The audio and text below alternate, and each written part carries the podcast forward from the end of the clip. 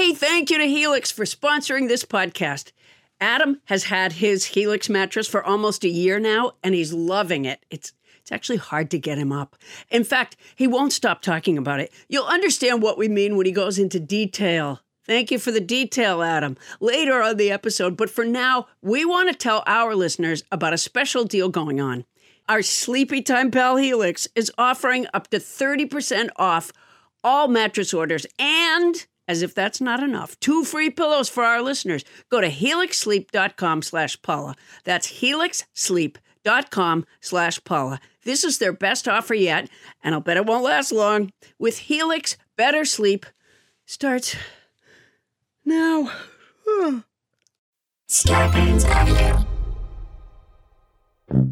Avenue. Coming to you live from our houses in Los Angeles, California, it's Nobody Listens to Paula Poundstone, your comedy field guide to life. Tonight, grocery stores. Right now, it's about the only place we go outside our homes. But how do they really work? What's life like behind the wall of milk and cheese and boxes of puffins? And why does everybody need so much butter? We've got Raymond on the phone. Raymond's worked in a grocery store for 14 years, and he'll pull back the freezer lid to uncover the truth about your grocery store's frozen peas and cues. Plus, an eighth grader named Nate asked us for help with the math he's learning at home. In this week's Quarantine Corner, we'll tell you everything we remember from math in eighth grade. Good luck, Nate, and hope that your parents are grading on the curve.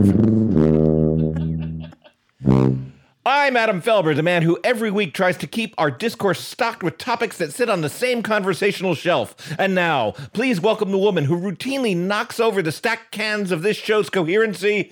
Shoppers beware, we have irrelevance all over aisle 8. Paula Poundstone! Hey! How are you Welcome, guys? Paula. oh, it's so lovely to be here. I just want you to know that I am once again uh, recording sitting on my treadmill, my treadmill desk, which, if it gets turned on, I am flying through the closet door. That Ah. you know, I keep wondering what that might sound like. So I, at this point, you know, I'm bored enough in quarantine that I'm almost hoping that it happens, Paula. Yeah, yeah. I'd kind of like to see what. I've been trying to train my dogs to walk on the treadmill, by the way, and uh, I think they've seen one spill too many on my part, and they're like, "No way, we're not doing that." Uh, so, so uh, Well, I want to welcome tonight's house band. Can I do that? yes, yes, please. Tonight's house band is on the tuba, Adam Sartain nice. from Hollywood, California. Yeah. He's a nobody. He's happy to be here, uh, or virtually here. And speaking of here, where are we all coming from? Paula, we know you're on your treadmill. Is it inside or out? Oh, inside. In, I have an inside treadmill. Nice. That's why I'm using my inside voice. Uh, and Tony, Anita Hull, where are you? I'm standing in my kitchen. Standing. Now, Tony, uh, to, so okay, so our new listeners know you live in a, a studio apartment, and as we've talked about before, your kitchen is, uh, let's say, uh, adjacent or perhaps in your office, because the office is really just that little piece of formica that comes out of the wall where the where the phone hookup is. Um, is that true, Polly Pocket? That that is correct. That is correct. It's a, So, Tony, in fact, you're standing in your kitchen, but if you were sitting down, you'd be in your office. that is yep, absolutely. That's that's true.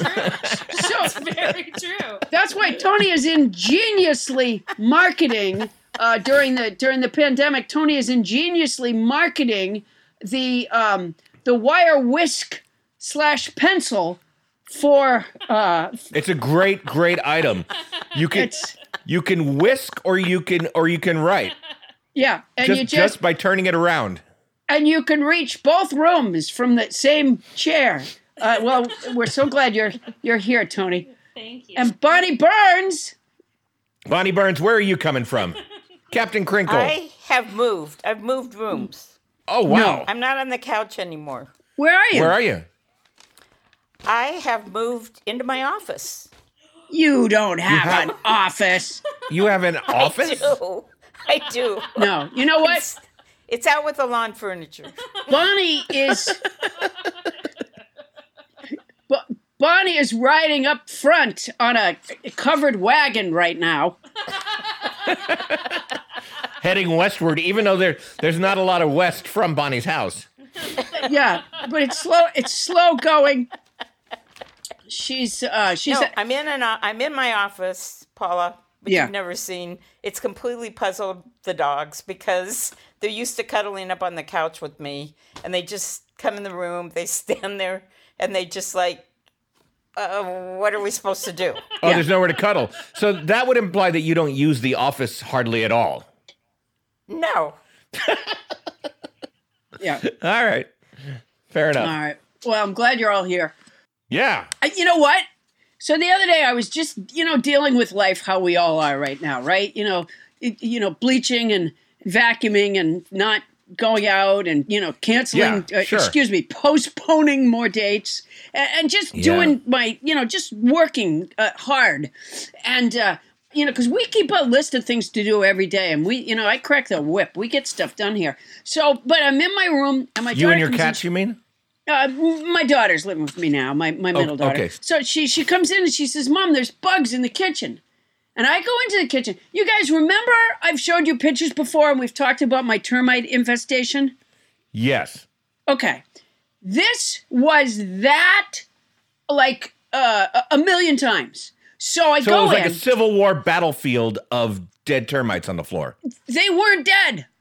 They What? were there were like thousands of them. They were on the floor in the kitchen. They were on the wall behind the refrigerator, and I can only see like about a, a two inch span of that wall between the refrigerator and the counter.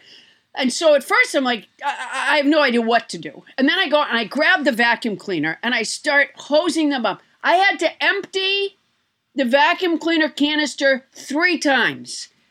And I'm Uh-oh. I'm I'm hosing and hosing, and then I would be doing the floor, and then I'd turn back around, and where I had just vacuumed from the wall, there was a, a million more there. It was it was like I mean, I no disrespect to Vietnam veterans, but I, it was like numb. It's like I'd be on one side, and then they're over there, and then get them over there, and then I turn back around.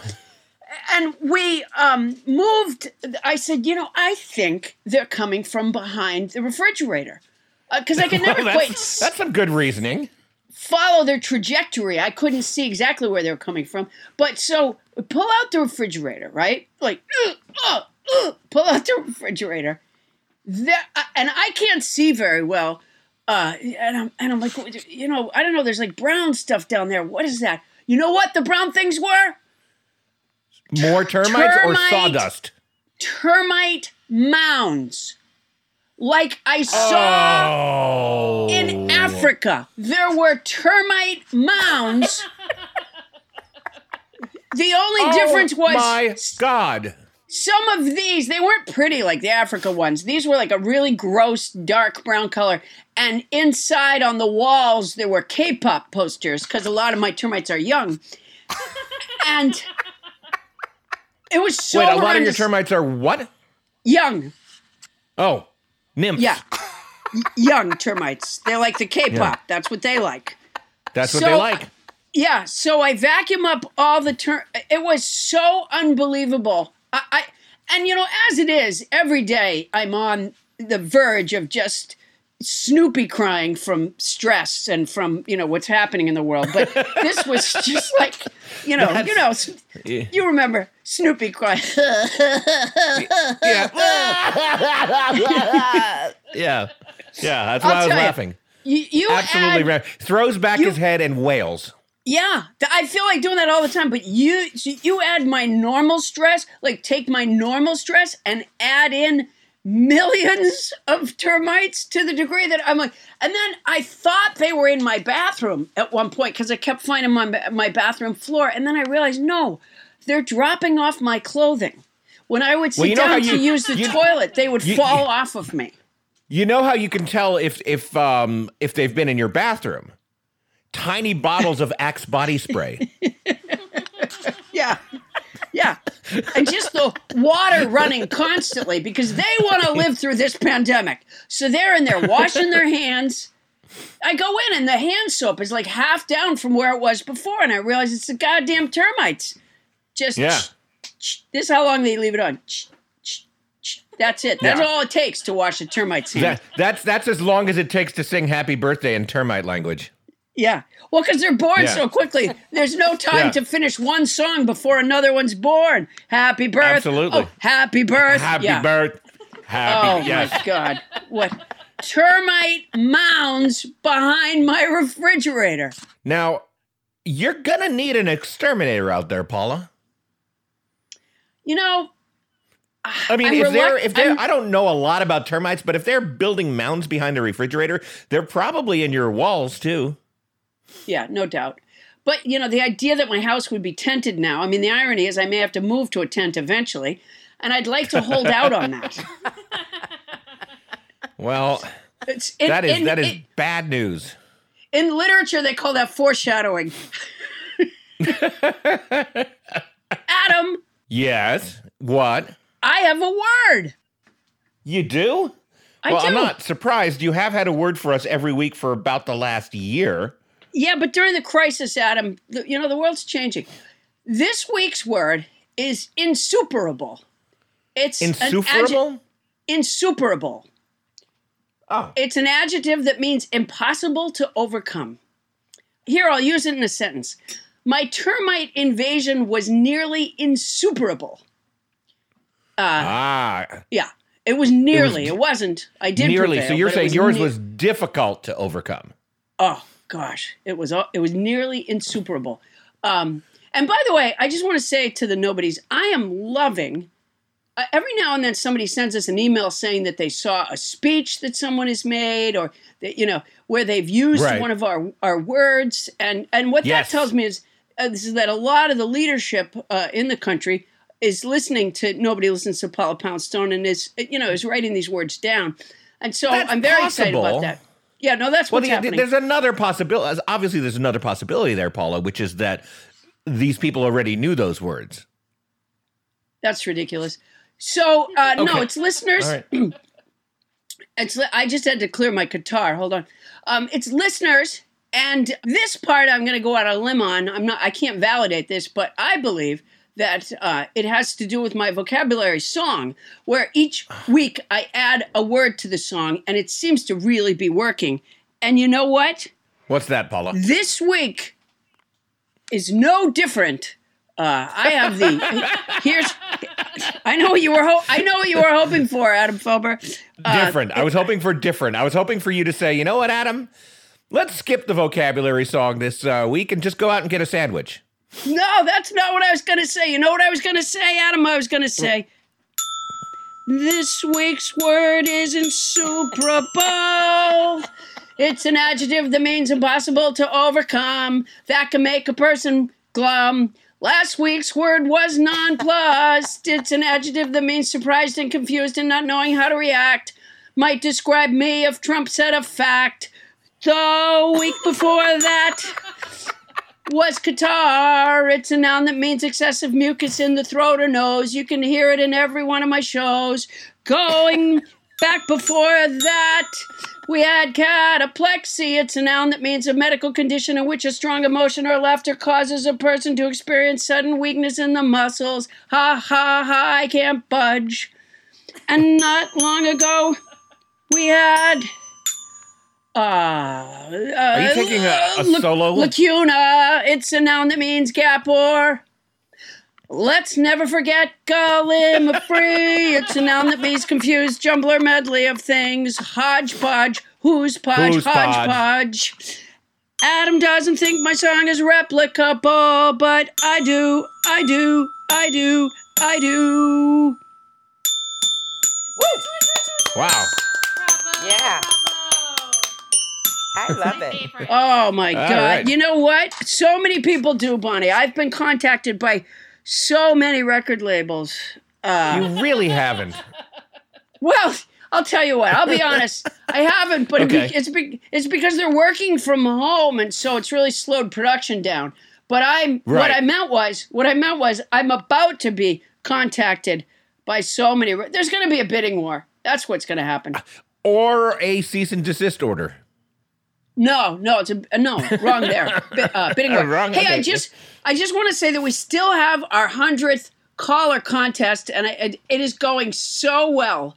it really is. It's going great. We had, I mean, let's, I want to backtrack on that a little bit. Is in that last week we had that surprise caller on the show, um, Tom Hanks. Tom Hanks was caller what, like 51 through 56? He just kept I- I- calling back. I think, yeah. And uh, how did that come about, Paula? Uh, you know, the, he wanted. I bump into him at Roger Federer's uh, uh, appliance store all the time, and uh, what he told me was that um, Dame Maggie Smith was driving him around and had dropped him off. You know, because he had the virus, and uh, so he couldn't Right. drive himself because. Well, That maybe is that's not completely accurate. not sa- true. No, he that's said absolutely that not true. you know he was in a like a beekeeper suit when he got in the car with her. Uh, he um, Really? yeah. I was under the impression that he was no longer in beekeeper suits once he came home from Australia. No, but he just wanted to be certain because it's Dame Maggie Smith. Okay. You don't, want to- you know, Sure. nobody wants to infect Dame Maggie She's Smith. old. She's Yeah. definitely old. Well, I wasn't going to say that. I just see such a treasure, and I, Oh, and she desperately wants. She wants to be on this show, but that kind of talk, by the way, will probably put her off.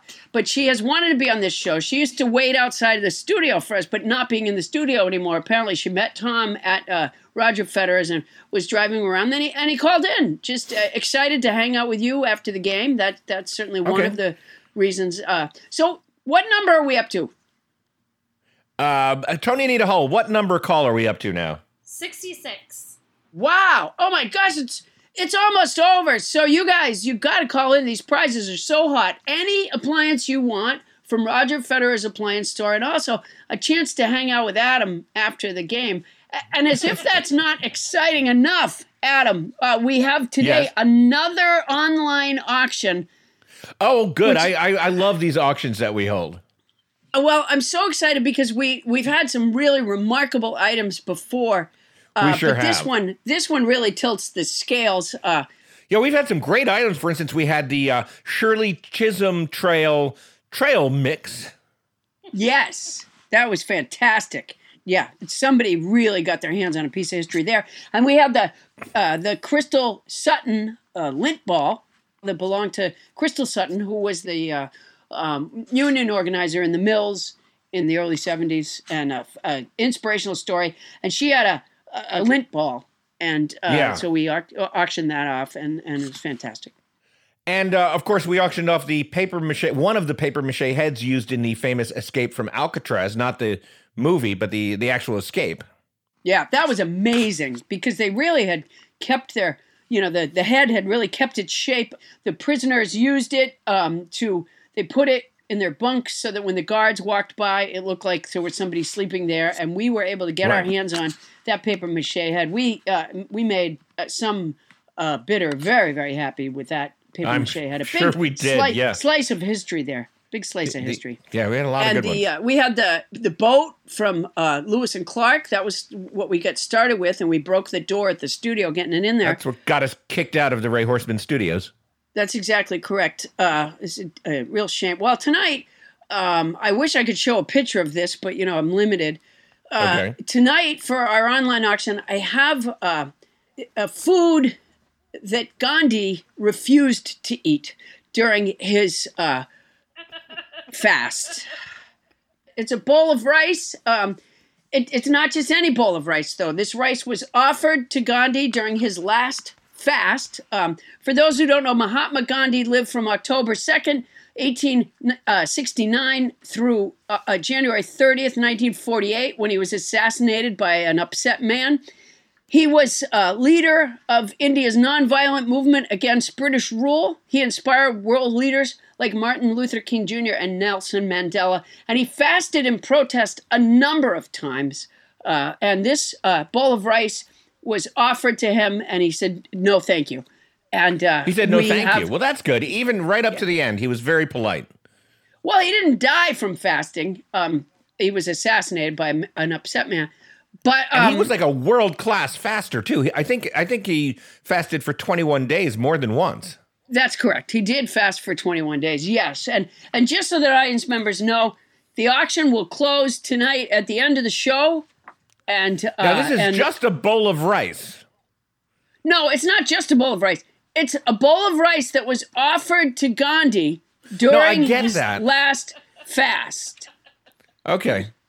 Is it, So is it not- saffron rice? Is it jasmine? Is you know, is it uh prepared in sort of a traditional Indian fashion, maybe with some onions and cinnamon? I mean, what kind of Uh, no, rice dish ju- are we dealing with here? It's just rice. You know, I, it's not in a box, so I couldn't tell you. This is rice. It's in a bowl. It's rice in a bowl. And, and what condition is it in now? Because uh, you know, as you said, Gandhi died in 1948, so this must be a an 80 something year old or a 70 something year old bowl of rice.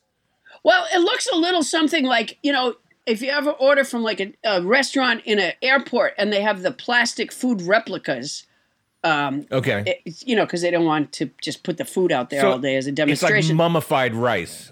It does. It looks a little bit uh, mummified. Um, and you know, I mean, Paula, let me that, ask you. Let me ask you one question. A lot of Yeah. times with these auctions that people hold, Yeah. um, you get a people who buy these things from like Christie's and where, wherever else they have these auctions. They get a certificate of authenticity signed by an expert. Because you know, I know you're not Oh my this gosh, kind of person. Adam! but- I'm but- so sorry. To, I'm so sorry to interrupt you, but we just got our first, our first uh, uh, online bid. It's from Okay. Colleen O'Hanley, who uh, uh, nobody. She's a nobody. Nobody. Colleen O'Hanley just bid two hundred dollars. Thank you for starting us Wow. off, Colleen. That is fantastic. terrific. Wow, two hundred dollars. That's that's. It would be That's a pretty steal. amazing. Um, but I want to thank you, uh, nobody Colleen O'Hanley, for that uh, for that bid, just getting us rolling on this That authentic, is wonderful. uh, authentic uh, bowl Now of Indian back rice to that. that was turned down idea. by Gandhi. Now, do you have an expert signed certificate of authenticity that this rice was indeed offered to Mahatma Gandhi? We just had another bid. I cannot Yeah, no. believe it. Okay. This run is from nobody Anthony Pasqua for two hundred and fifty dollars. Way to bump it up there, Anthony. Wow. Thank you so much. Okay. Th- that is fantastic. Wow, these guys really. I can't thank you guys enough. Uh, two hundred Yeah, it seems like you're avoiding my question, Paula. It seems like you're finding a new bid whenever I ask the question straight up. Did you- Is did there you have some a sort question? of certificate? Yes. Is there some Yeah. sort of certificate of authenticity associated with this bowl Ah. of rice? Fuck, there's termites in my bedroom. I, I, you know what? I'd love to. I'd love to answer. What? I, I, I All right, very well. Um, Yeah, no, Coming it is. up, uh, yes, of course it's authentic. Of course, of course it's I'm- authentic. I- I'm I not. get that you say it's authentic. yes, I do. I have a certificate of authenticity uh, from a place called Don't Ask Acquisitions. Don't ask acquisitions. I've never never heard of that firm, but they sound on the up and up. Yes, they are. They do a lot of work with Christie's. Yeah, Oh, I'm okay. very excited. I'm very excited um, to have this rice because Gandhi was a very important figure in history. And I think, uh, especially during these difficult times, it's so important to be able to, I think, you know, focus on people who we admire and try to emulate them. And that's the kind of strength that's going to get us through. And so, you know, I, I really want to thank both Anthony and Colleen um, for these uh, terrific bids. Uh, Adam, answer the phone. Answer the Really? phone. Yes. Okay. Hello. Uh, am I the hundredth caller? Uh, no, you're not. You're caller number 67, I believe. Am I right, Tony? six- 67? 67. Yes. 60. Well, Adam Felber, it is good to talk to you. It's me, Gladys Pilgrim. Hi, Gladdy. So excited about becoming a Supreme Court person. Uh, I am Yes. uh, about to be appointed by President Trump, and uh, it's a darn shame I'm not the hundredth caller, uh, but it's worth it just to get to talk to you, Adam. Well, Gladdy, Yes? I've always wondered. You say that he told you this, although he's he's never actually made a public statement uh, mentioning your name. Um, how did he tell you? right to my face, Adam. Right, uh, we was we were uh, side by side. I was in the Oval Uh-huh. Office with him, and I was there as part of the prayer vigil group that surrounds him. And Oh, that's uh, the that's the one where you all touch him and pray. yes, we put our hands on uh, various parts of his body, and I was lucky enough to be given the penis. And so I, I Wait, no, wait, hand, hold on a second. I had my hand on his penis, and we were No, you didn't. Uh, we You said it, and um, I hope You're changing your story, Gladys. listening right now. Uh, what did I say before? You said that that, that his uh, his genitals were given to that um spiritual spiritual advisor of his. Oh, to Paula White. My mistake. Yes. Right. Yeah. Well, okay, here's what happened. Um, you know, the tip of his elbow can be a little squishy. And uh, and then all of a sudden it'll stiffen up. So there are some similar properties. Um, and, uh, you know, he'll bend it and, you know, right there at the weenus. Uh, so did I say penis? I meant weenus. My, my mistake. You meant weenus? Yeah, that's that section of the elbow where your elbow bends and that skin that, that uh, is there. It's called the weenus. And that's called a weenus. Yes, that's correct. Are you sh- are you sure about that, Gladdy? I don't. Uh, that- that's a song. That's something that could appear in our vocabulary song at some point. Uh, yeah, it is. It's called the. It's called This week's Now, word Adam, is weenus. It's the flappy skin and your elbow when you straighten your arm doesn't cause harm. Goes away when you bend it. You know, Adam. Um, everyone knows Yeah. that already. I would like to practice my argument for um, being a Supreme Court person. And I know Yes. that there is an upcoming case about Trump's financial records disclosure, about our president's financial records Ye- disclosure. That's And I- right. He's being sued for his tax history and stuff like that. hmm hmm hmm So why and you would like to make- practice what? I would like to practice practice making my um, you know, my opinion. Oh, making your opinion, not your argument. Because the No, arg- my arg- arguments are what the what the people who come before the court offer, and then you guys render your decisions and your opinions. Oh, I'm gonna have to get that straight before I yes, get I think there. you are. Oh, oh my gosh! Thank you, Adam Felber. You saved me a lot of trouble. Um, So, so go. so let's why practice. don't you? Ma- why don't you? Okay, you make an argument, and I'll give you my opinion. Go ahead. Okay. Um, I think it's completely fair to uh, know the personal financial dealings of our uh, important public figures, particularly presidents of the United States. Uh, all right. No, it isn't. There. Well, I'm gonna have to go now, Adam. Thank you so much Wait. for that practice. okay, you're welcome, Gladdy. Gladdy was so Pilgrim, nice- everybody. It was so nice talking to you. I, I'm gonna call back because I would really like to be the hundredth caller. Okay, Gladdy. All right, coming up, George Orwell wrote A human being is primarily a bag for putting food into, yet it is curious how seldom the all importance of food is recognized. You see statues everywhere to politicians, poets, bishops, but none to cooks or bacon curers or market gardeners. We'll uncover how our food source in these troubled times, grocery stores, really work when we return on Nobody Listens to Paula Poundstone.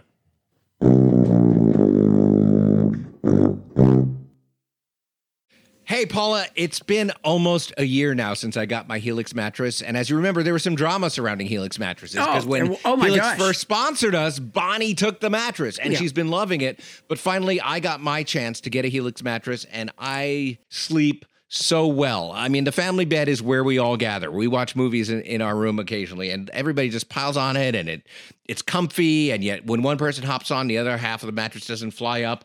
I'm a fan. Well, you know, Adam, everybody is unique and everyone sleeps differently. That's why Helix has several different mattress models to choose from, each designed for specific sleep positions and feel preferences. Models with memory foam layers to provide optimal pressure relief if you sleep on your side. Models with a more responsive foam to cradle your body for essential support in stomach and back sleeping positions plus enhanced cooling features to keep you from overheating at night. And if your spine needs some extra TLC, they got you. Every Helix mattress has a hybrid design combining individually wrapped steel coils in the base with premium foam layers on top. It is the perfect combination of comfort and support. I agree with that last bit. I don't get all the technical stuff about the mattress, but it is soft and supportive. Helix offers 20 unique mattresses the award winning Luxe, which I got, and ultra premium elite collections, the Helix Plus, a mattress designed for big and tall sleepers, and the Helix Kids mattress designed for growing bodies and endorsed by child sleep experts. And my daughter now wants one. So, how will you know which Helix mattress works best for you and your body? You go to their website, take the Helix sleep quiz, and you find your perfect perfect mattress match in under two minutes. You know, when you said you can't follow all the technical stuff, it's really not that technical. You know, uh, no matter what way you sleep, they have a mattress that will support and comfort you. How hard is that? Uh, you know, when you say it that way, it seems a lot simpler. I take it back. That's my boner. And your personalized mattress is shipped straight to your door, free of charge. And Helix knows there's no better way to test out a new mattress than by sleeping on it in your own home. That's why they offer a 100 night trial and a 10 to 15 year warranty to try out your new Helix mattress. Well, I like that there's a warranty, but they can pry that mattress with my cold, dead hands. I took the sleep quiz. I was matched with the Helix Midnight Luxe. I got the Luxe, and I love it. It is such an upgrade from my old mattress. You know, I think Bonnie got the Midnight Luxe She did. too. Yeah. You're not here. Don't want to take Adam's word for it? Well, you got Bonnie's word. Helix has been awarded the number one mattress picked by GQ and Wired magazine. It's even recommended by multiple leading chiropractors and doctors of sleep medicine as a go to solution for improving your sleep. Your sleepy time pal Helix is offering up to 30% off all mattress orders and two free pillows for our listeners. That's a lot, and it's already not that expensive a mattress. Go to helixsleep.com slash Paula. That's helixsleep.com slash Paula. This is their best offer yet. It's fantastic. It won't last long. With Helix, better sleep starts now. Well, not right now. And if you're going to get it anyway, Use our code.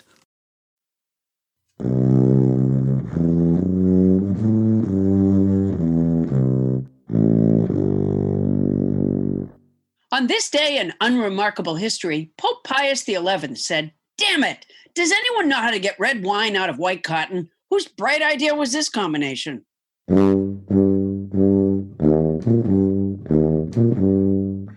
Thank you, house band Adam Sartain. Just great, great stuff. Paula, just about the only place I go anymore, and I'm sure you might be the same, is the grocery store. Oh, I do. And you know what's weird? It's made me realize I know nothing about how grocery stores really work. What, what do you mean by that? You, you, you- they sell food, right? Right. But I mean I go there, but I don't I don't pay attention to this place that is so important. I just look for stuff on the shelf and then I buy it, but I have no idea how it all works on the inside. Well, Paula Poundstone, on the phone with us is someone who can give us a full bag of knowledge about grocery stores. He's worked in a New York City grocery store that will remain anonymous for 14 years. And to allow him to speak freely about that world, we will not disclose the name of the store he works at or his last name.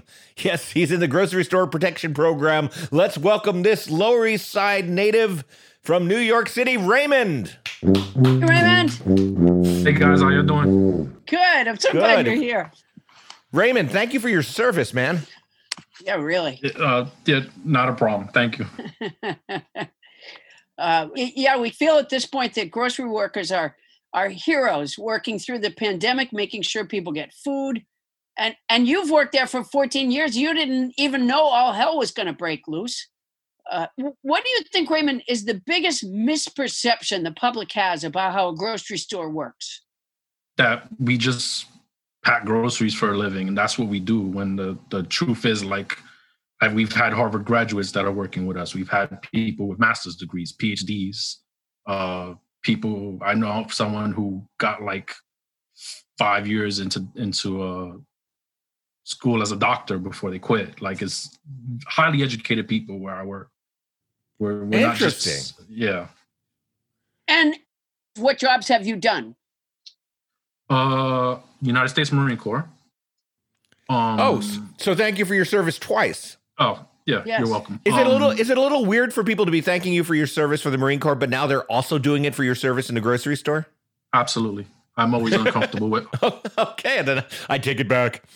No, no. And in the 14 years working inside the grocery store, what jobs have you done? Have you worked your way up? Is there a is there a hierarchy? Is there a stepping stones, or does everybody do everything? Well, the place where I specifically work, you can move up if you choose to. hmm I've known people who've gotten to the highest you can possibly get and have been there less than I have. Oh wow. Uh huh. That's because you I choose not to because I don't want to do this for the rest of my life. And Okay. so, what are the things like? What are the you know? What are the jobs within the grocery store? I, what I do is I, I do cashier. I put up groceries. I do I do a little bit of everything, Uh huh. and then above me is the manager, and they're supervising all of that. And when do they do the the restocking? Is that at night or all day long? It depends. For my store specifically, Yes. we do perishables in the morning, which is what I do. I I work at 4 a.m. to about 12 o'clock. Sometimes most Uh-huh. of the time 10, and that's the graveyard shit. We do perishables, so produce, dairy, um, cold cuts, uh, meat, uh, yeah, like like that stuff. And then Uh-huh. at night they Food, do the foods dry. that can, things that can go bad. Yeah, yeah, and then in, at night they do all the dry stuff. And I Uh-huh. think they also they also do frozen stuff at night as well. Um, which which one is your favorite section? I don't have a favorite section. I have a uh, worst section, and that's What's that? Pro- that's produce. I refuse to do produce. I say it every morning. I'm not doing produce. Oh, Why is produce so bad? I, I I just don't like it. I've I've I've I- I've been working there 14 years. I know what I like and I know what I don't like at my store, and I don't like doing produce. I can do produce, yes, but don't tell me to smile or be good at it because I won't. Now, Are you like about- scared no. of carrots or something? No, no, no. It's just it's just a very large load, and it changes all the time, and there's no consistency, hear ya. and it's always a nightmare. It's always a nightmare, and I'm like, no, You know, that's true. Produce sections are always being reorganized. yeah, it's it's, it's freaking ridiculous. I can't, I can't. It's, it's, it's fucking ridiculous. Fantastic. can't. All right, now when you do like canned goods, do you have to make the cans face a certain way, or can you just put them up there? It depends on who the person is, but what I do is I put up everything, and then at the end of everything, I go back and I face everything to to show the label and everything. Uh huh. Yeah. Yeah. Yeah, that, that's how I do it. But other people like do it as they're putting it up. I don't do that. I just like to throw everything up and then come back around and take 10 minutes to fix everything. That's how I usually do it. Now, if I were in the store that you work in and I went in, like I used to work in a bookstore, for example, and I wasn't all that good at it, but there was a guy at the bookstore I worked at in Boston that customers would come in and say stuff like, Do you have that book with the white cover? And in a second, he would know, like, he could figure out what they were talking about and hand them the book that they were looking at or tell them what section. What is like the least amount of information someone's ever given you about what they wanted and you knew where it was? Well, usually when it comes to what we have, like there's usually one specific product that like everyone gets. Like there's one like like like for instance, one type of tofu that everyone wants, even though we have like six types. Oh, really? So Uh-huh. when they, so when they're like, I'm looking for this tofu, I'm like, enough said, come on. So I take and and and it, and and to be honest, it's one of the six. Although I'm pretty sure it's this one, which is the one that is never there because we sell it all the time. Yeah. But like like everything's in the same general section. So all you got to say is, I want this. I want. All right, let's go. Yeah. And or either that or this happens a lot. They're like, you know that thing, blah blah, and I'm like, we don't sell that. Yeah, you do. No, we don't. And then they come back to me later and they're like, oh yeah, I'm sorry, they sell it at this place. And I'm like, yeah, that's not this place. So I was right. Like, Yeah. Have you ever come to fisticuffs over someone insisting that you sell something that you don't? Have you ever had to get rough? uh no no no. I've- You mean like to hit someone? Yeah, I'm kidding. Yeah, she oh, was okay. kidding. I was, I was like, yeah, no, this is no. Um, how, how do you like the, the checkout line? Is it, is it fun interacting with the customers on that, or would would you rather be stocking? I'd rather be stalking. I gotcha. I, I can do it. It's not hard. It's just I'd rather be stalking. Not, uh, um, yeah, I'd rather just be stalking. That's just my strength. Uh-huh. Now, Raymond, correct me if I'm wrong, but what I'm picking up on is that there's like the way you are regular with other people and then the way you are with the customers. Are you entirely yourself with the customers? No, not in the least. Now, why Not is in the that? why is that? Because you got to put on a persona. I can't. If I was me, I'd have been fired years ago. so basically you're you're putting up with a lot of our customer hijinks. Yeah, but you know, I'm I'm I'm just I'm just being nice and proper, and that's that is me. But at the same time, it's not. I like to curse a lot. I like to make inappropriate jokes. uh, You know what I'm saying? Like it's not. Yeah, I do. Yes. Yeah. Yeah. Not because of you, but because I'm like that. Because I find in a lot of the grocery stores that I go to that the people are really nice. The people work there really nice and really knowledgeable. Um, but sometimes I myself don't like the other customers. Um, there's, uh, you know, there are women that wear like tight yoga pants and purposely block access to the chip aisle. Now, now, now, now, Paula, I, I have to ask you, um, what do the yoga pants have to do with the chip aisle? Well, I think they're just sort of showing off their physique, and they know that somebody who Oh. looks like me is trying to get to the chip aisle. So Oh, so they're they're genuinely interposing their their yoga pant clad yeah, legs. They're they've done their booty burning, and now they're Oh, they're flaunting it. right exactly, and now they're just making it so that I can't get to the chips. I, I, I sometimes they just seem yeah, a little entitled, I guess, too. Entitled women in yoga pants blocking the chip aisle. Have you seen it, Raymond? Uh, yeah, it's it's the grocery store I work at is located literally right next to a college dorm.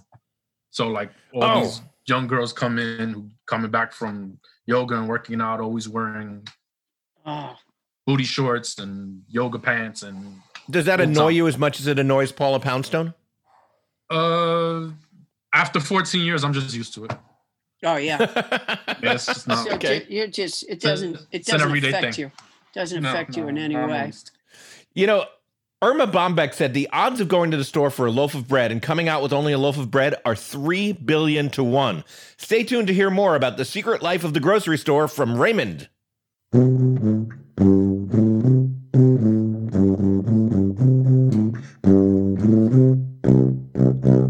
The cat of the week is Mushu from West Chester, Pennsylvania.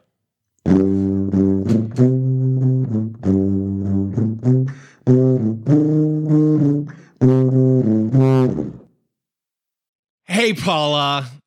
You know, every once in a while we get a new advertiser that I get super excited about. And I have to say, just because of the circumstances of my life, right now I'm really excited about our new advertiser, Quince of Quince.com, the clothing provider.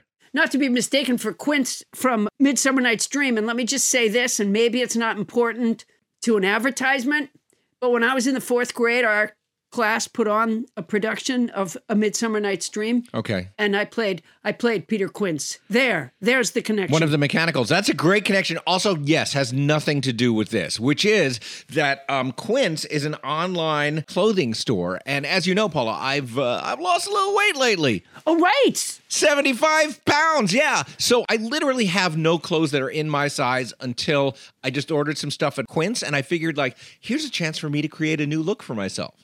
A whole new image. And how's it going?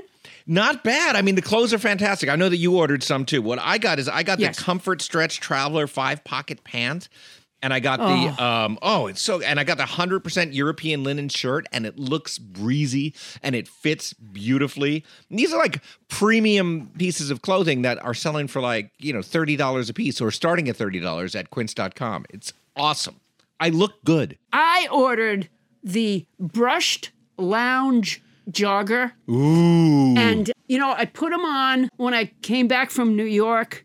I pulled them on, and I, I swear to you, okay, this is not scientific because I was tired already, right.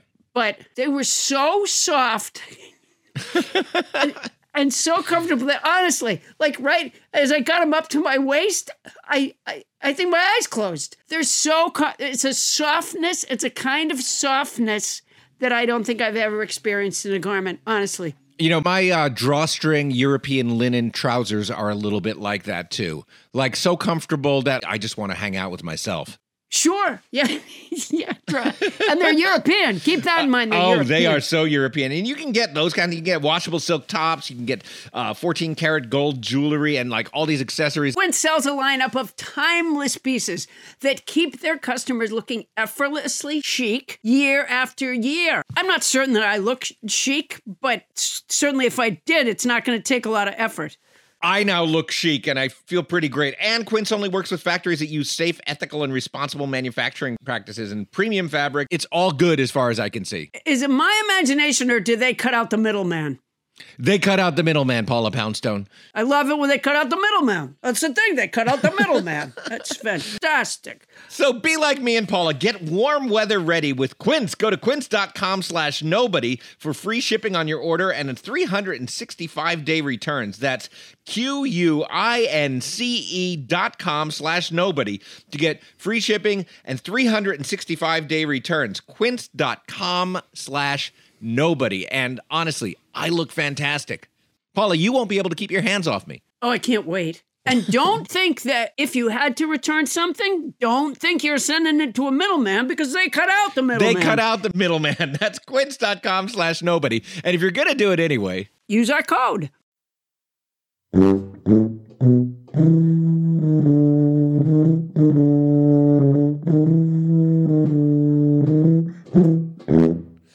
And we're back with grocery store worker Raymond. Welcome back, Raymond.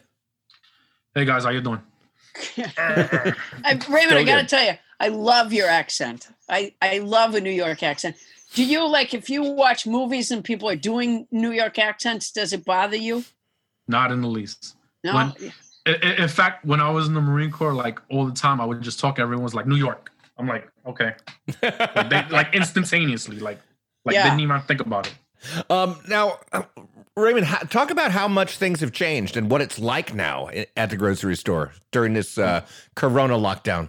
Oh man, like I don't even know where to begin on that. Um, it's just so much because, like, you know, obviously no one expected it to become like this. Like two months ago, every like I was worried about, you know, graduating because I'm I'm getting my master's this May, and now like I have to get ready every morning, like I'm about to do surgery to go into work. yeah. That's right. You're wearing. You got to wear mask and gloves all the time, right? Yeah, exactly. And it's just, you know, people are giving a lot of like like flack to businesses that are like not taking precautions or taking precautions or not doing it fast enough, not not, you know, and it's just like we like nobody really know, like especially in the beginning, nobody really knew how bad this would get.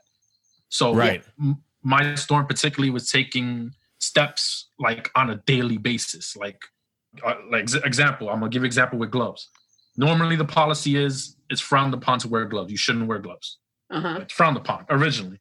Right. When it started out, it, when it wasn't a big thing, it was still frowned upon, even though people were talking about it. Then Right. it got a little more seriously, and people started rebelling and started wearing gloves, and and and not particularly in my store, but in other stores under my company's name, they were writing people up for wearing gloves. Oh wow. Whoa. Yeah. And it's like, but once again, this is the beginnings of the virus getting extremely serious. Right. So they're not Sure. taking it as seriously as they could. Yeah. A week later, suddenly it's like, okay, we still frown upon wearing gloves, but you can wear them if it makes you feel safe. hmm All okay. right. So so now we're now people are wearing gloves, some people aren't. The week after, it's okay, gloves are mandatory now. Then masks were optional. Now masks are mm-hmm. mandatory. Now Yeah, masks are right. mandatory for for customers, and this changed every week. So every time Right. I'd come in, something new would be on the table, and I'm, I was like, you know, I'm gonna come in one day, be wearing my regular shirt and pants for my job, and everyone's gonna be wearing yellow hazmat suits, and I'm like, what did I miss? yeah. Well, I feel that even as a customer, like every time I go back to the store, and you know, I'm all for whatever protective stuff they want to do. Um, that's fine with me. But when you walk in, they sometimes assume you already know, and other customers will glower at you. You know, like the, the other day, I realized that I- I'm like pushing my cart, and then I realized, hey, there's arrows on the floor, and they seem to be pointing at me. And that's when I was I realized I was going the wrong way on a one-way aisle, but it had never been a one-way aisle before. And I couldn't figure out why they were doing and then I realized it's because in the aisles you have no way of getting six feet away from someone. right. And if you're all moving in the same direction, Yeah. then you've got a traffic pattern. But you know, it would have been nice for someone to tell me that. Instead, at one point I saw like a red laser light on my jacket and I realized they were about to take me out. And yeah, well, you know, you, I agree. They should let you know. I mean, I remember standing in line and, and wondering, like, you know, what are what's the red tape on the floor about? yeah, yeah, it's just good. realized, for- oh, I'm supposed to stand at that line. But I think part of it is that everybody's, you know, they're figuring out their rules all you know, it's everything is happening in this sort of rolling you know rolling way uh Yeah. it feels a little bit like when you were in the first grade and just everything was like every day you come in there's something what do you mean i have to sit down all day you know there's some new thing that you never experienced in your life before You've you know you- Never let go of that, Paula. yeah Now, I have told Paula on this very program, and you can either agree with me or disagree with me, that the one thing about this uh, Corona lockdown that I've actually enjoyed is the whole idea that there's not that many people in the store at a time. How how, how do you like it?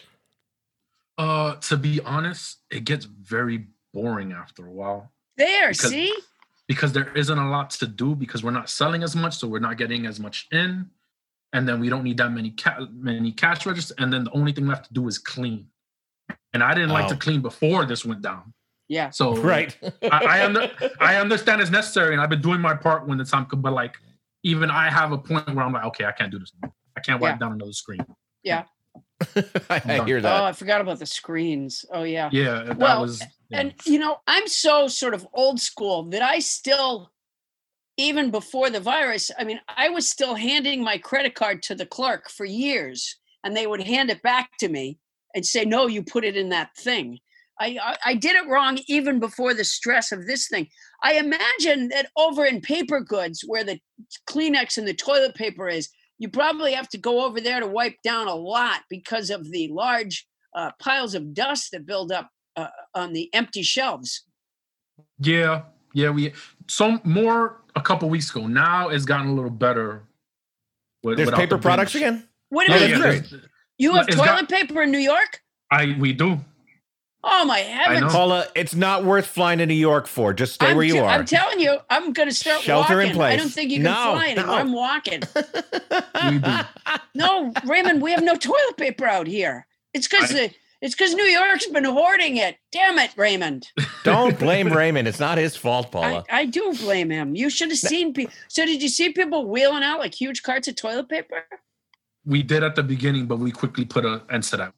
We started controlling, like we started holding the paper goods behind in the back. So if they would be like, "I want toilet paper," okay, how many? You can only get up to two. Let me get two. Let me get one, and that's how we controlled it for a bit. So it was it was yeah. done more like a drug deal. Is that correct? Yeah, People ba- would yep, a- yeah. absolutely. You, you- you- you want some toilet paper? We got some hand sanitizer, but that's you know, Yeah, that's right. about it. Has anybody tried to make it worth your while to get stuff that you don't have and like they try to bribe you? Believe it or not, yes. That's Really? excellent. Man. For, Believe was it it or for not, toilet yes. paper? It was for an entire box of hand sanitizer. Wow. Really? They wanted the whole box. Yep. They were probably going to sell it, right? I- Wanted no, to- no, no, no, no, no. The the it, he asked multiple people, and after that, like everyone was like, "No, I'm not. I'm not gonna get in on this because if that happens and I lose my job over this, I'm gonna be pissed." So, Oh. yeah. Right. Was it an octopus? And he had like so many. Oh, because they have lots of hands, yeah, exactly. That they No. needed more. No one ever thinks about that, but that could happen. I don't think they're susceptible to the virus, nor do I think they shop in grocery stores. um, but it's a worthy. It's otherwise it's a completely worthwhile question. Yeah, I think it was. Um, well, Raymond, we I know you don't like to be thanked for your service, but you know what? I, I feel like you grocery store people really are really are front lines people and I, I appreciate you being there and I hope that you do stay safe and that you know when you go home you just the second you get in your apartment you just strip naked and run to the shower. And I want to add, I want to add my thanks too, Raymond. Thanks for uh, helping us register how a grocery store rings up its operations. And now we're going to take that information we got from you and run it through the old Pouncedonator. Paula, Okay, Adam Sartain, if I can get a little background music, I will tell you what my takeaways are.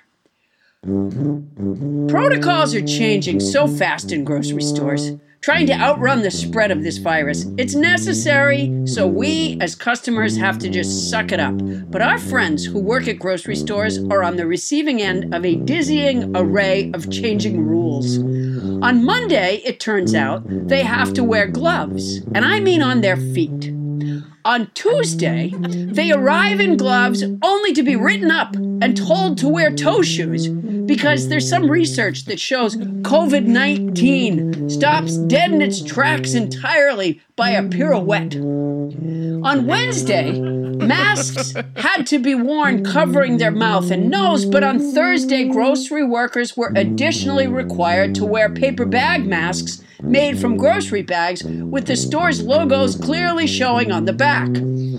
The virus, of course, is spread in little droplets of moisture that come from our mouths. And given that even more drops spray when using the letter P, employees are required to come in early on Friday to rename potatoes potatoes and make signs guiding customers to the produce department and telling them that until further notice they won't be selling Bell Etters at all.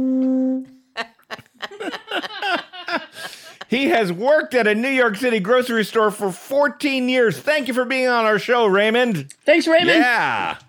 Coming up, Quarantine Corner. Dust off your eighth grade math. Square roots, you're up next.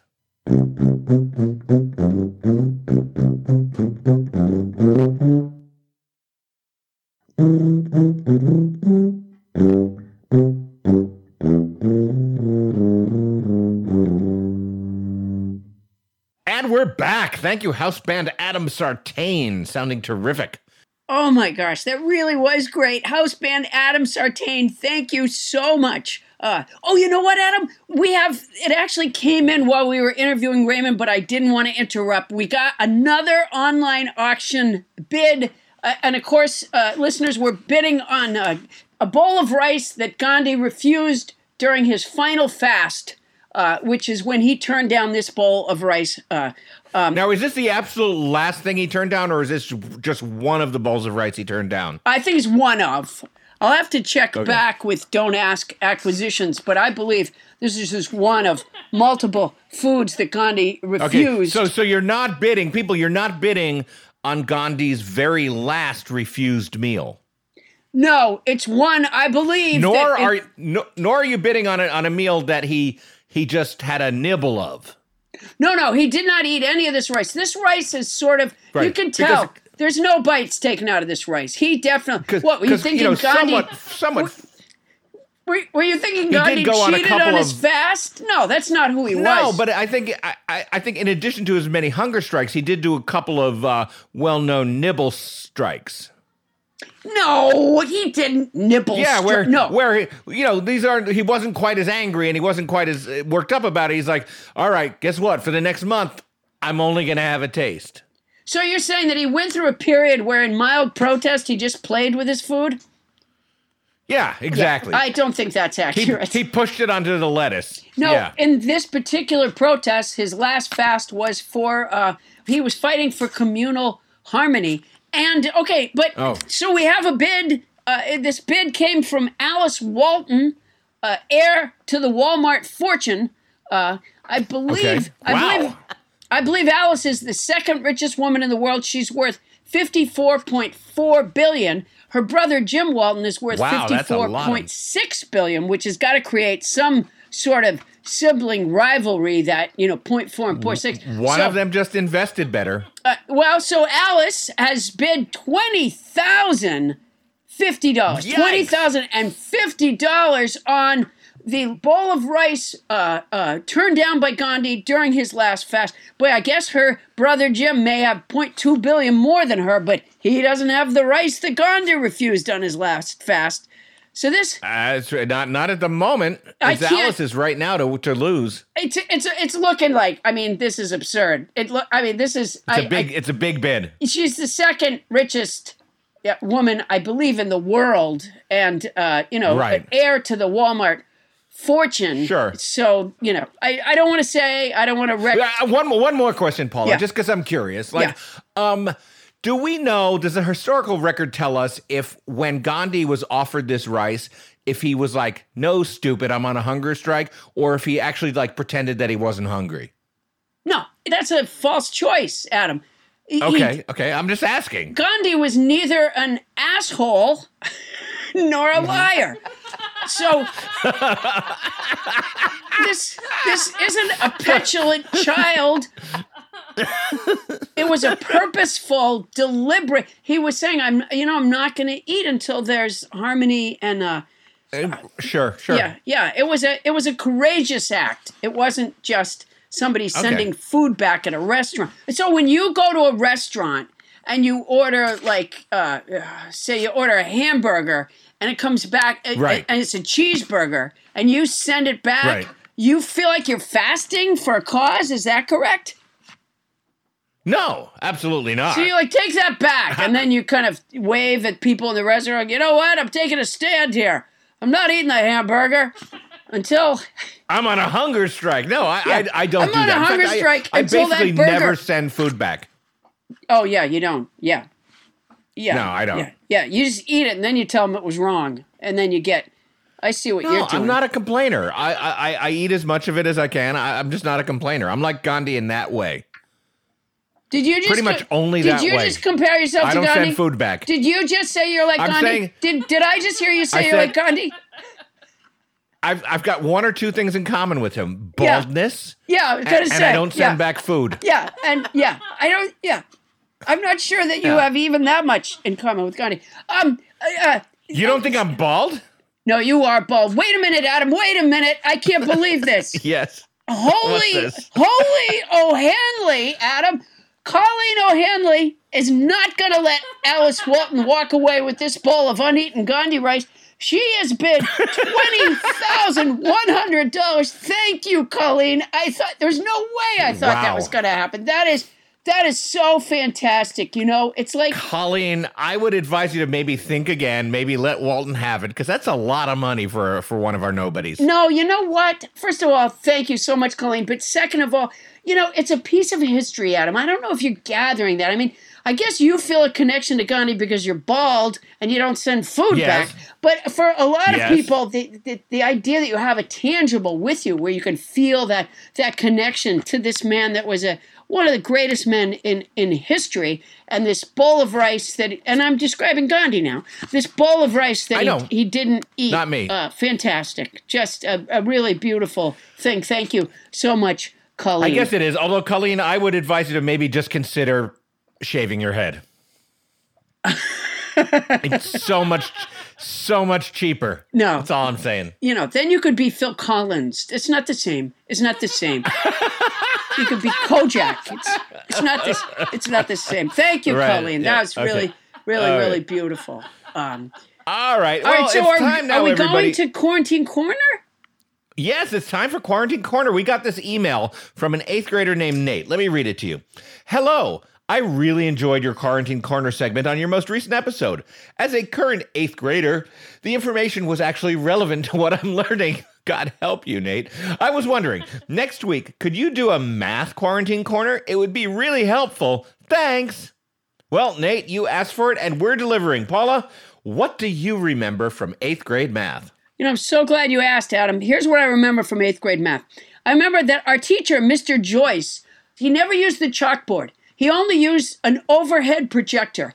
And he was already sitting in his chair looking into the, the bright light of the overhead projector, um, which had like a very, very uh, like flat surface where you would, as the teacher, he would write on a thing called a transparency, which was really just a plastic sheet, and it would be projected up onto a screen that he pulled down over the blackboard. He was literally sitting in the chair when we arrived in the room, mesmerized by the intensity of the light, and, and then he would like dim the lights in the rest of the room, and he was looking into this bright light. I don't think his eyes ever adjusted, and so I don't know if he even knew the students were in the room. I don't think he ever saw us, uh, and, and I certainly uh, never. Uh, I don't remember one thing other than that he wrote on that overhead projector, and I'm really hoping. Oh, oh, okay, Pa- Paula. Now, um, on, on on Nate's behalf, I want to point out that, uh, as opposed to being something that you re- you learned from eighth grade math, that's that's an anecdote. Well, no, let me say this. Uh, this, uh, and I think this is going to help Nate. And I think this is just the kind of thing, you know, uh, that his, Okay. you know, basically Nate has given us a cry Sure. for help, and I'm I'm there for you, Nate. I'm a first responder for you. Um, uh, what I'm telling Wow. you is What I'm telling you, Nate, I'm, I'm only Gandhi. You're a first responder. I'm a first responder, Nate, which is don't look into a bright light and don't take oh. mathematics instruction from someone who does. So that and Okay. Nate, by the way, that's a very That's- well that's written, fair. very well written email, and and and we love you and and thank you for it. And we're not gonna well, that's say your probably last why he name, wasn't asking for English help. and we're, we're not gonna we're not gonna say your last name, Nate, and we're not gonna No, we're not. and we're and we're not gonna say that you're. We're not going to say that you're Nate Higgins from Colorado. you know what we're- you know not going to do it. no. We're going to say that your last name, Nate, is not Cavendish. Exactly. It's not as, Cavendish. That's as much of a hint as we're giving to everybody. Yeah. So we're going to have a lot of people writing All in guessing what Nate it is. Eighth grade Nate. Thank you. Now let's move on. Uh, Tony Anita Hull, our beloved producer, um, who is coming to us. Are you sitting down or standing up now, I, I'm Tony? sitting down now.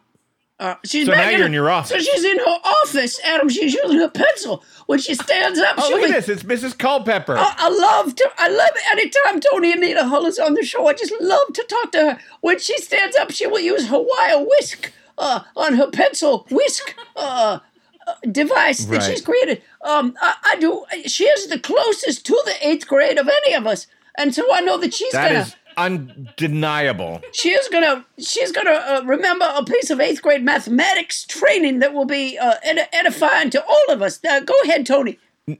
Thank you, Mrs. Culpepper. So, my eighth grade math teacher was Mr. Vakina. He was also bald.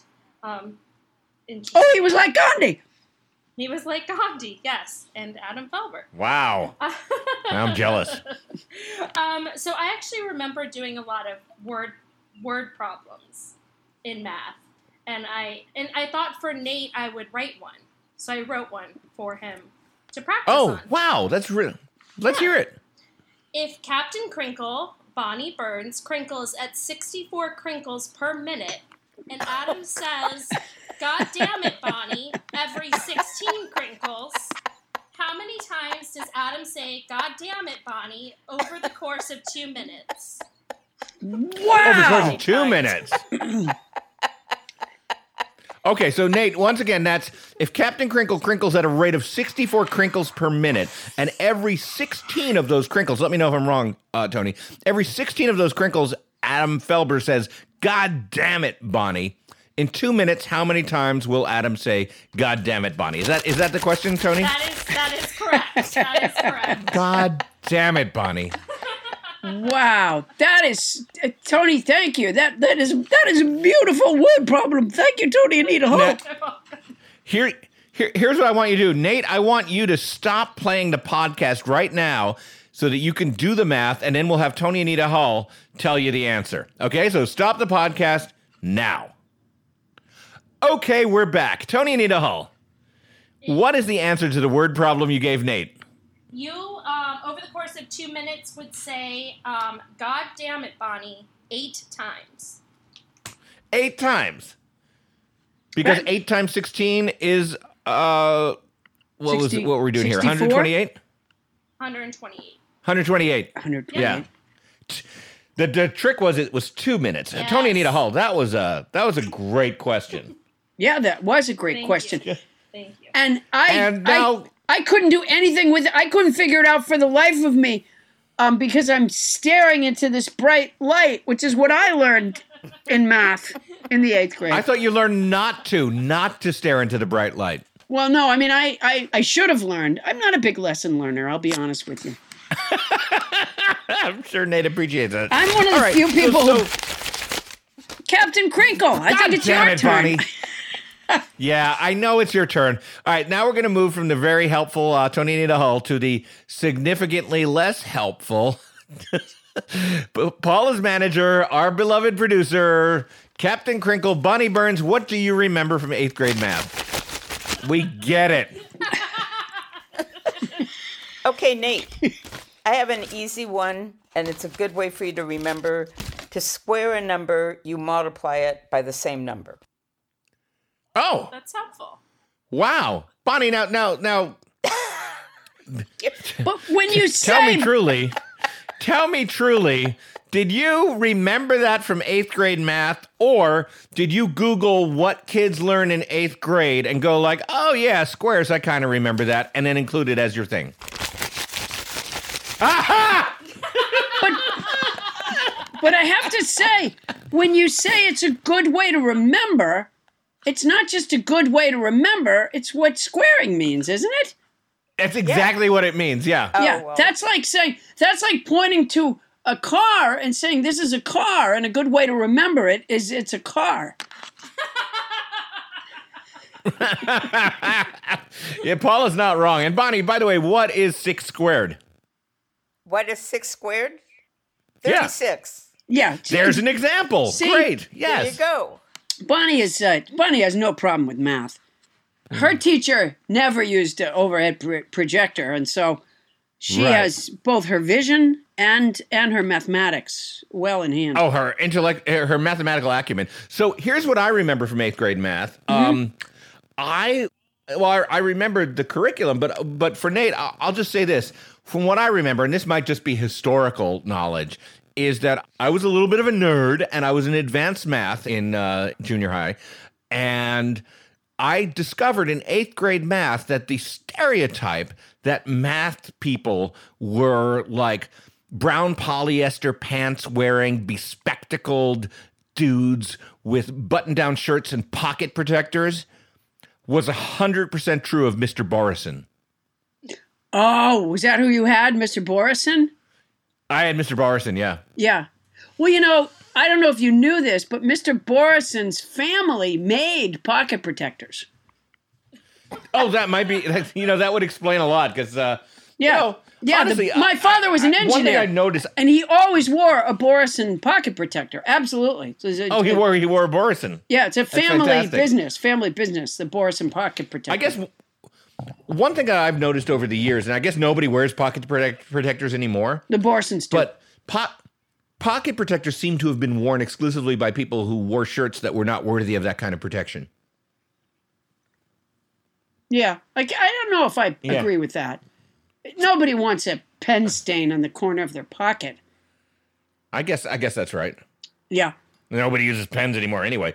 Um, all right. Well, there you go, Nate. There is eighth grade math in quarantine corner. Oh, that was that was fantastic. Wait a minute, I can't believe this. I ca- I thought What? I thought for sure Colleen O'Hanley. Uh, we have another uh, online bid.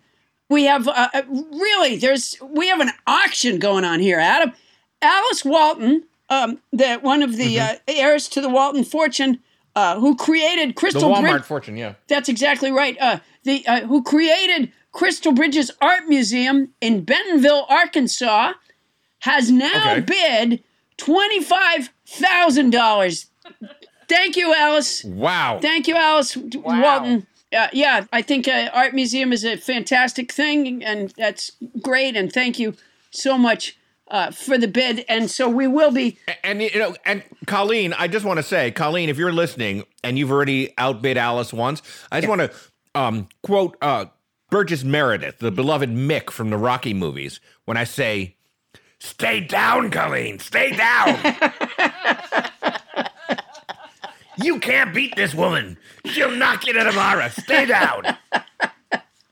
Uh, it looks like we will be sending uh, Alice uh, Walton the uh, Yeah. uneaten bowl of rice that was offered to Gandhi during his uh, final fast, and uh, And I- I just- politely demurred. I, and demurred exactly politely. I want to reinforce uh, in people's minds who Gandhi was. He said in speeches uh, many times, um, particularly towards the end of his life, that the efforts to make India all Hindu was making Hindus barbaric. And uh, I think that there's something for us all to think about there that doesn't just apply to India trying to make all of one kind of uh, religious practitioner or all of one kind of. po- Oh my God! I can I wait a minute. Wow. You're not going to believe this. I, but I want to. Okay, but I, I wanted to add a, a fun fact to that. Oh, sure. Which is that I think one of Gandhi's most famous and longest hunger strikes was, in fact, for uh, Hindu Muslim unity. yes, that's exactly right.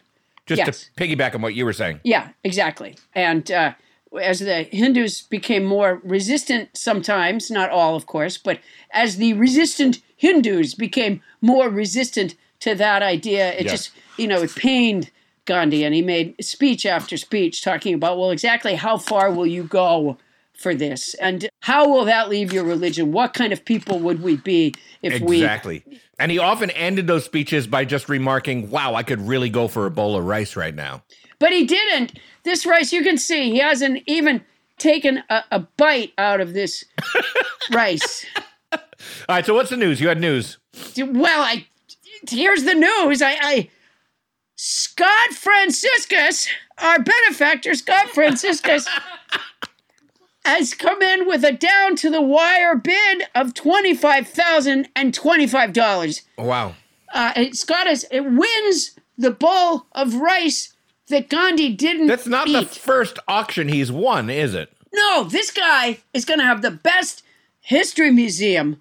And of course, our thanks and devotion because uh, listeners may know that Scott, Scott is our alleged benefactor. he's Scott is our benefactor. Tony, he won a, a bar of hotel I'm soap to go with alleged. one time, and and Tony Anita Hull went to send it to him, and she put it in an envelope, uh, and perfectly. Yeah, she cr- she literally crammed a bar of soap into an envelope. It could- Well, I, it- I mean, I know we've mentioned that about a hundred times, it but could have happened I don't to think anybody. it. It was uh, No, To- Tony Anita Hull was uh, trying to be frugal to save the, the show money because the show makes no profit whatsoever. And so thank That you. is true, Mrs. Thank you, Tony Anita. Uh, uh, my thanks go out to Tony Anita Hull and to uh, and to Scott Franciscus for that tremendous uh, bid on on on Gandhi's rice. Um, uh, so uh, so Scott Franciscus, the envelope arrived with the soap in it. Uh, what was it called? COD, right? cash. Yeah, yes, Yeah. So Scott Franciscus had to it'll pay it arrive postage due. I think is a, is a, right, is a postage. term. due. So he had to pay to receive his prize, and uh, and the guy has just been paying ever since, just really supporting the show. Uh, thank you so much. Oh my gosh, Adam, answer the phone. Yeah, okay. Adam, answer the phone. What? Really? Yeah. I, I was hoping that we could kind of get to a, a break. Okay. Um. hello. Hello, Adam. Am I the hundredth caller? No, I'm pretty sure you're caller number 68. Am I right? Um. Tony Anita Hull. She's actually 67. Gladdy was 66. That was a Oh, okay. So you're, you're caller 67. So I'm that much closer. That's okay. I, I, I, I, I'm just glad to talk to you, Adam, in these difficult times. I was thinking that we could. Hi, Winnie. I, uh, hi, Adam. It's so nice to talk to you. I feel so isolated. I was thinking we could. This take is a, our caller, Winnie Rose Feynman, right? It is. It is I. It is me, Winnie, Winnie Rose Feynman. And I was thinking that we could take a break from our grueling rehearsal schedule from my original production of my original play, Love Texts, uh, which will be playing at the Herschel Bernardi Jr. Community Theater in Huntington, New York, uh, as soon as is possible. But, Adam, I feel that we need to regroup and put some emphasis, however, on our mental health. Um, your your negativity must be making the crisis even more difficult for you. So I'm my negativity. you're often quite negative, Adam, and I think everyone has noticed I- I- that. My mother, for example, um, really finds you very negative, and she wants a crockpot back. Um, so I would. I didn't get your crockpot. I sent it to you, Adam, and you have the crock pot. You know you have the crock pot. And don't bother I- giving I- it I back. don't- It's slathered in COVID nineteen right now. I know it is. Just just just keep the crock pot. Wh- what are you calling about, Winnie? I well, I would like to help you, Adam. Nothing would make me happier than helping you. I would like to help you um, with some power of positive thinking. That's what I would Okay. like to Okay. help with. Um, Okay. Yeah. I'm all ears. How would you how would you like to increase my positivity? Well, I would like you to repeat these phrases as often as you can. Um, I, uh, I can do it. That's an important one. I can do it. Yeah. I can do it if I want to. That's important. Uh, I can do it if I want to. oh, this is very good. Um, I can, I can if I try hard. I can if I try hard. April showers bring May flowers. Okay. Um, April showers bring May flowers. There's a light. No, wait. There's a silver lining at the end of the tunnel. I don't even think that's the phrase, Winnie. There's a silver lining at the end of the tunnel. No, no, Winnie. The phrase is every cloud has a silver lining.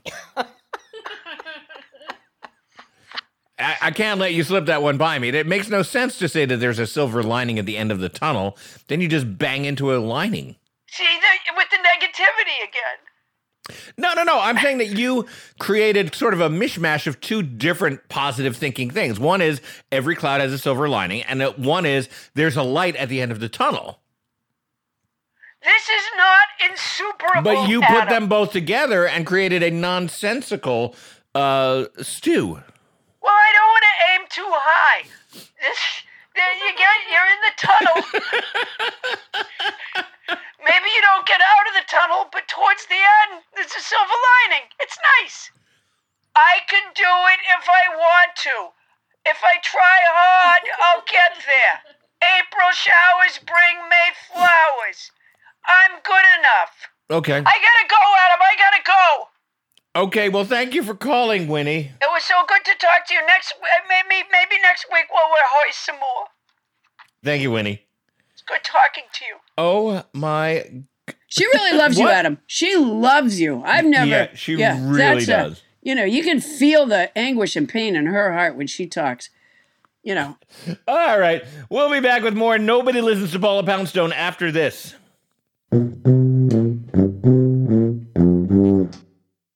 Fun fact the oldest person ever to have lived was a French woman named Jeanne Louise Calment. She was 122 years old when she died in 1997, and her final words were I don't care if tourists like it. That newfangled tower is still blocking my view.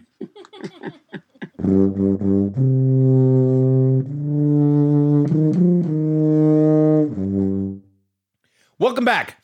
Hey, speaking of hotel soaps, we want to hear from all you nobodies, particularly right now, because you're our connection to the world. You are. Please email us at nobody listens to Paula Poundstone at gmail.com if you want to submit something to our theme song contest or a vocabulary song. Feel free to send those in.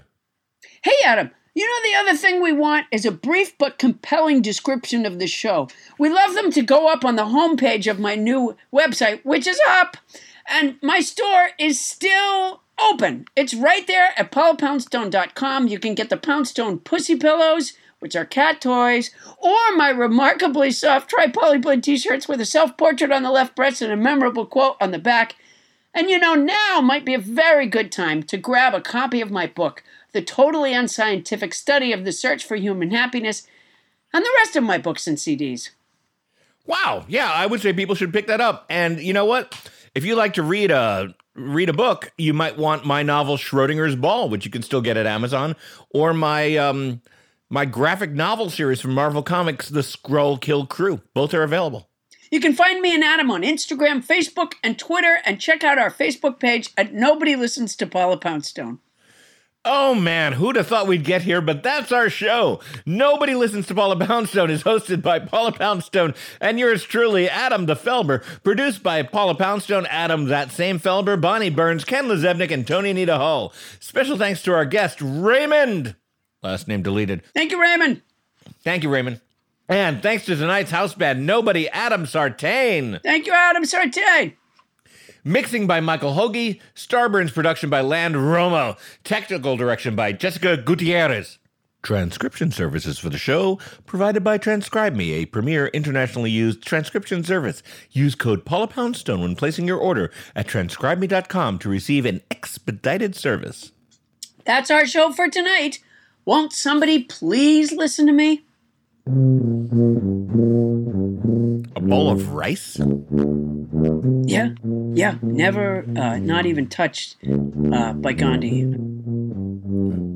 Well, yeah, doesn't that decrease its value? It's like it's never been touched by him. It's just an old bowl of rice. No, it's it's not. It was offered to him by his, you know, by the people that you know surrounded him lovingly. Do we know who offered it to him?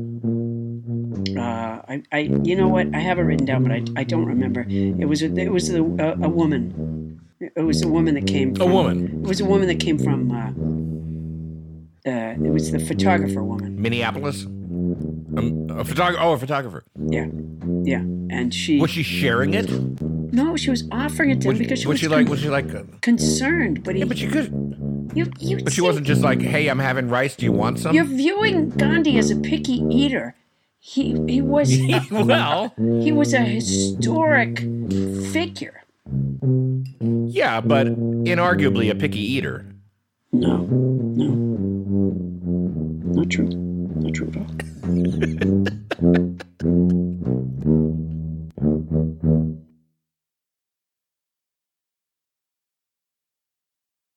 Starburns Audio, a podcast, a podcast network.